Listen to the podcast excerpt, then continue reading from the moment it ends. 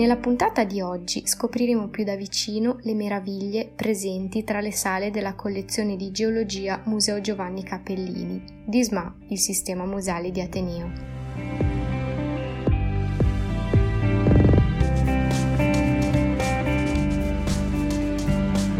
Io sono Sabrina e insieme alla mia collega Praja abbiamo il piacere di intervistare il referente scientifico Roberto Barbieri, micropaleontologo e professore ordinario presso il Dipartimento di Scienze Biologiche, Geologiche e Ambientali, che ci illustrerà la storia e i principali reperti del museo, citando alcune leggende interessanti.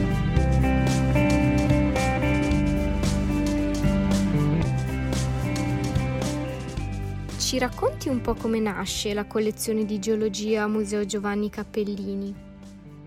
La, la collezione si compone di elementi molto antichi perché a Bologna si, sono, si, si è cominciato a raccogliere materiale di tipo naturalistico prima di tutti, o se volete insieme ai primissimi.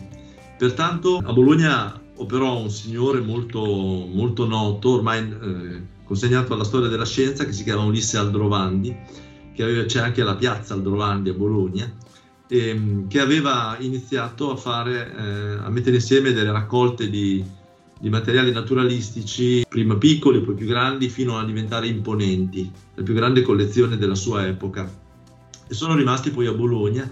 A Bologna si possono vedere molte delle cose di Ulisse Aldrovandi andando a vedere in, ehm, a Palazzo Poggi, il, il, museo di Palazzo Poggi dove c'è il cosiddetto museo aldrovandiano, Bene, una parte di, quel, di quei materiali erano poi anche fossili ed erano poi finiti a comporre questo museo, eh, il Capellini, ehm, e quindi tutto ha origine con le prime collezioni di Ulisse Aldrovandi. Sono state poi arricchite nei secoli successivi. Aldrovandi ha lavorato nel XVI secolo. Dal XVI fino al XIX secolo si sono progressivamente aggiunte delle raccolte, delle collezioni di origine varie e quindi diciamo che possiamo partire davvero da Ulisse Aldrovandi fino al XX secolo, cioè fino a, al secolo scorso, se volete anche al XXI, perché il museo continua a, ad acquisire dei materiali, de, dei reperti. Il, ehm, questo è l'inizio. Poi nel XIX secolo il grosso delle acquisizioni le ha fatte colui che ha dato il, poi il nome al museo, che è Giovanni Capellini, e, che è stato rettore all'Università di Bologna, è stato un personaggio piuttosto pesante della sua epoca e quindi ha fatto il grosso delle acquisizioni. Entrando più nello specifico, quali reperti materiali ospita il museo? Ci sono, abbiamo delle collezioni molto varie, abbiamo centinaia di migliaia di pezzi, letteralmente eh, centinaia di migliaia. Ehm, però ci sono alcuni reperti che sono assolutamente eh, spettacolari di primo ordine quindi normalmente va, la, il pubblico si concentra su quello. Noi abbiamo delle, delle cose, dei grandi vertebrati del, del Sud America, per esempio, no? uh, abbiamo materiali che vengono dalla, dall'America Latina che sono grandi animali, la cosiddetta megafauna sudamericana e quindi eh, diciamo così, attirano l'interesse del pubblico subito. Abbiamo altri, delle cose grosse, sono sempre le cose più grandi eh, che attirano l'interesse del pubblico. Eh, abbiamo gli elefanti, quindi un, un, grande mastodonte praticamente completo, montato, che è un, un elefante gigante, che certamente eh, colpisce dannatamente. Abbiamo eh, alcune balene, che non, nessuna è completa, ma ne abbiamo un paio quasi completo e quindi abbiamo dei delfini, quindi abbiamo i cetacei che naturalmente certamente quelli eh, attirano l'interesse, abbiamo gli uccelli corridori, quelli tipo gli struzzi per intenderci, ma quindi non, abili al volo e che si sono estinti recentemente. Guardate, con recentemente intendo qualche secolo fa, eh, non proprio ieri, quindi 500-600 anni, anni fa, eh, e poi abbiamo, abbiamo, un gigantesco dinosauro, naturalmente, il, il, famoso diplodoco, che è quello che tutti vanno a, a vedere. Abbiamo delle cose di questo tipo, abbiamo moltissime altre cose, abbiamo anche delle collezioni che nessuno immagina, abbiamo delle collezioni di microfossili, quindi fossili che si osservano solo al microscopio, che nessuno conosce, eh, del pubblico che viene a vederlo, eppure con tutta probabilità è la cosa più preziosa che ha il Museo Cappellini. È curioso, eh, perché noi, noi abbiamo fatto un allestimento, se verrete, con chi verrà, potrà vedere un allestimento dedicato a questi microfossili. Non l'abbiamo ancora inaugurato perché eh, c'è stata la pandemia, però chi verrà potrà vedere qualcosa che non ha nessun altro museo al mondo, perché la, lo studio dei microfossili è cominciato a Bologna 250 anni fa con un bolognese appunto che lavorava in questa, in questa università, Jacopo Bartolomeo Beccari, e, e quindi eh, è curioso che la cosa più preziosa sia la cosa che nessuno conosce perché non si riesce a vedere se non con il, il microscopio. Succede, mentre tutti vanno a vedere i 25 metri del diplodoco, che magari non è, è, un, è una copia, è una copia preziosa anche quella, intendiamoci, però è una copia. Quindi vedete che, che grande varietà di cose e come, e come ti fai sempre prendere dal gigantesco e non dal microscopico. Quindi abbiamo tantissime cose, in queste centinaia di migliaia di reperti c'è anche questo. La collezione di geologia Museo Giovanni Cappellini è una tra le più grandi d'Europa. È certamente una tra le più grandi d'Europa, è stata e lo è tuttora la più grossa collezione del nostro paese. Il Capellini è un museo eh, tematico, no? quindi si occupa di fossili e un pochino di rocce, è molto specifico. Ci sono diversi grandi musei in Europa che, che hanno fossili, ma quando hanno molti fossili ne hanno quanto il Capellini. il Capellini è a livello continentale, è noto in tutto il mondo questo museo per le sue collezioni. Certo, se vi capiterà di andare a vedere certi musei di storia naturale in giro per l'Europa, andate a Londra dove c'è il museo di storia naturale, a Parigi c'è il, il museo di storia naturale, no? Eh, andate a Vienna, c'è un grande museo di storia naturale e quindi troverete fossili anche, ma quando va bene, tipo Londra, hanno, hanno tanti fossili quanto ne ha il Cappellini, quando ne hanno proprio tanti tanti. quindi è, è davvero un grande museo ehm, ma è tematico, quindi è, è specificamente dedicato alla, alla, non alla storia naturale, ma a una parte della storia naturale, la paleontologia. Quindi sì, sì, è una grande collezione. Non facciamo, è inutile essere modesti. Come sono entrati a far parte della raccolta museale gli oggetti e i reperti conservati nelle vostre sale? Nei modi più vari, nei modi più vari, assolutamente ci sono state, ma di tutto, ditene una ed è così. Ci sono state naturalmente le, le acquisizioni, cioè gli acquisti. Per esempio il mastodonte, il grande elefante, è stato, venne comprato dal, dal fondatore del museo, che, del museo inteso in senso moderno, come l'abbiamo oggi, che è nato appunto nel, secolo, nel, nel XIX secolo, ehm, che lo comprò semplicemente pagandolo il suo prezzo di mercato, così come altri reperti.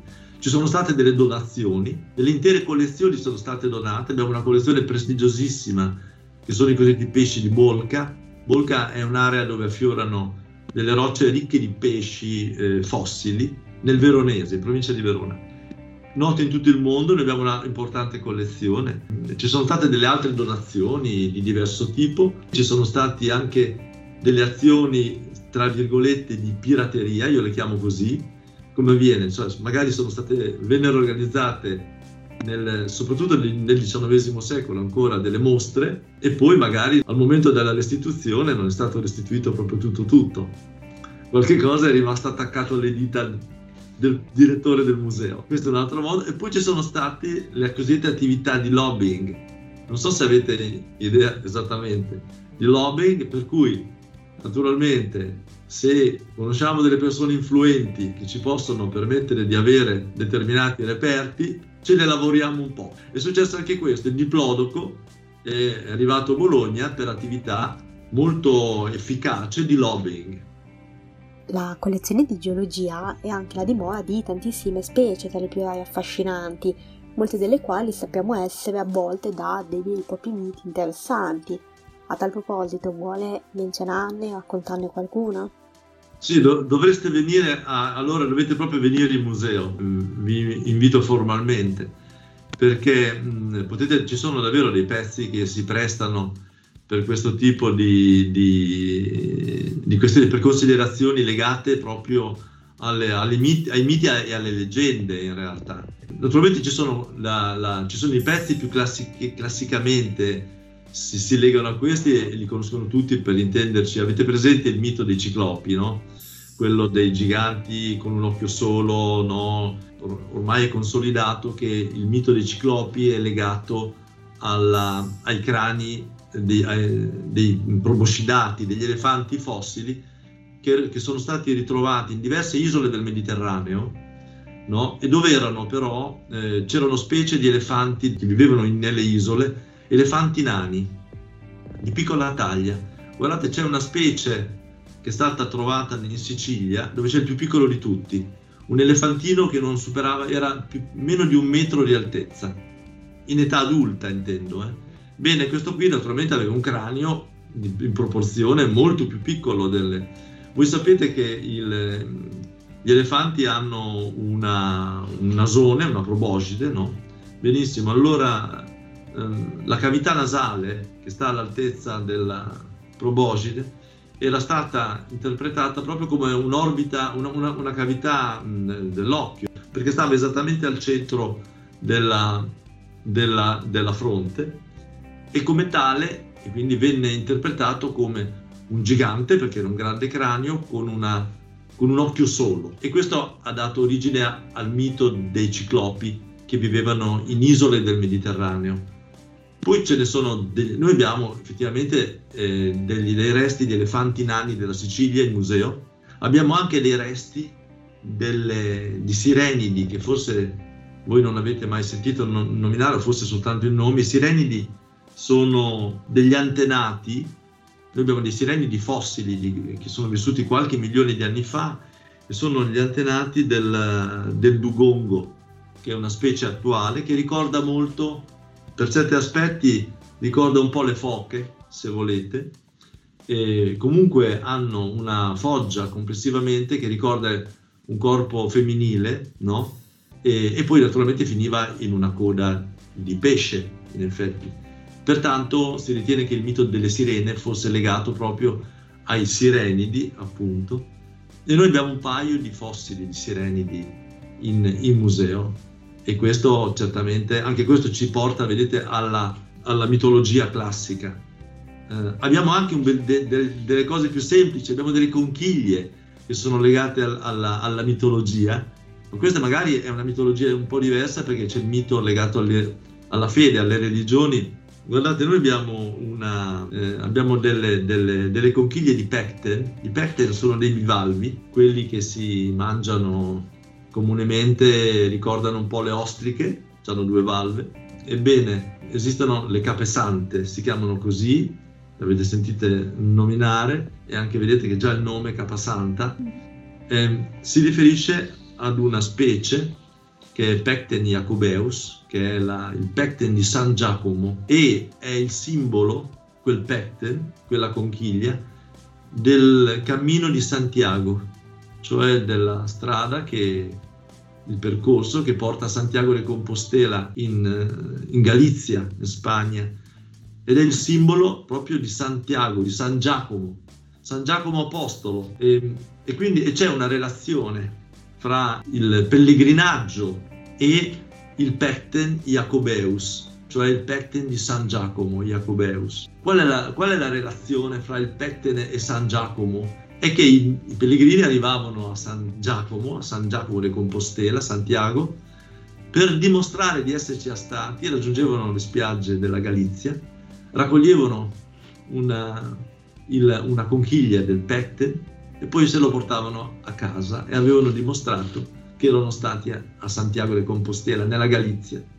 E quindi questo, guardate, sto parlando, il pellegrinaggio di Santiago è iniziato molti secoli fa, eravamo in pieno medioevo, ed è rimasto fino ad oggi. Noi abbiamo in museo dei resti, delle, delle belle conchiglie del Pecten Jacobeus, quindi ehm, diciamo che magari un bivalve ti sembra un semplice, un mollusco, ti, sem- ti sembra qualcosa che non sia particolarmente da mitizzare, no? Invece sì, invece ci sono delle cose di questo tipo, dei miti di questo tipo, senza andare a cercare per forza le sirene oppure i, i giganti, i ciclopi. All'interno della sede museale è possibile ammirare in tutta la sua maestosità il diplodico, questo sauropode erbivoro vissuto nel Giurassico, ha vinto un'altezza di 4 metri e una lunghezza di 27 metri. Quella presente nella collezione però è una copia in gesso e pece nera. A tal proposito, può fornirci maggiori dettagli su questo esemplare, sulla copia conservata? Sì, guarda, allora possiamo dire, in realtà eh, è vero, hai ragione, è una copia, e poi tu dici, boh, se è una copia non è granché, non è altro che una... una non, non, è l'originale, allora who cares, non, non, non ci interessa più. Eh, non è vero perché naturalmente la, guardate, di, l'originale in effetti è in un museo negli Stati Uniti, è a Pittsburgh, Pittsburgh è in Pennsylvania, c'è un meraviglioso museo di, di paleontologia che è il Carnegie Museum e anche, eh, ci sono moltissimi grandi eh, rettili, eh, dinosauri, fra i quali c'è anche Diplodocus, Diplodocus eh, ehm, Carnegie, che è questo qua che abbiamo a Bologna. Il proprietario del museo, perché era un museo privato, e lo è tuttora, un museo privato, che era un mega ultra maxi miliardario statunitense mh, dell'acciaio, tra l'altro, no? è stato un grande filantropo. E fra le sue diverse attività fece una grandissima attività filantropica perché era immensamente ricco e pertanto soprattutto negli Stati Uniti lo fece, fece filantropia negli USA e anche in Scozia, perché lui era di origine scozzese, ma poi ha fatto anche delle altre attività, diciamo così, per diciamo, una specie di diplomazia positiva per poter stabilire o migliorare le relazioni fra le nazioni, in soprattutto fra gli Stati Uniti e gli altri paesi. Fece fare di questo fantastico rettile, quindi dall'originale, una serie di copie. Ne ha fatto fare eh, una decina, non di più, e poi cominciò a regalarle in giro nei paesi del mondo, nei grandi paesi del mondo in realtà. Parliamo della fine del XIX secolo, eh, fine del 1800. Uno di questi arrivò in Italia, eh, arrivò alla, alla, corona italiana, re d'Italia. Ora, eh, arrivato quindi in Italia, il, si trattò di andare a collocarlo. Il re lo ricevette come un regalo personale e così via. Ora il, è qui che c'è la faccenda della lobbying. Dove, dove, metterlo? Dove collocarlo? Giovanni Capellini, il direttore di questo museo, che era professore a Bologna e poi è stato anche rettore, quindi un personaggio influente, aveva delle ottime conoscenze a Roma. Aveva anche un grande museo con delle sale adeguate, badate, pertanto riuscì ad averlo a Bologna. Era in realtà probabilmente l'unico museo che poteva ospitare, l'unico museo tematico che poteva ospitare una cosa così, e lui aveva anche le conoscenze giuste. In questo modo arrivò a Bologna, venne montato uh, in una sala di questo museo dove lo vedete ancora. Quindi le due cose insieme, la capacità di Capellini di mettere insieme un museo di queste dimensioni e buone, i buoni uffici, le buone conoscenze. Ringraziamo ancora una volta il professor Roberto Barbieri per aver accettato questa intervista e soprattutto grazie a voi per averci seguito. Alla prossima intervista.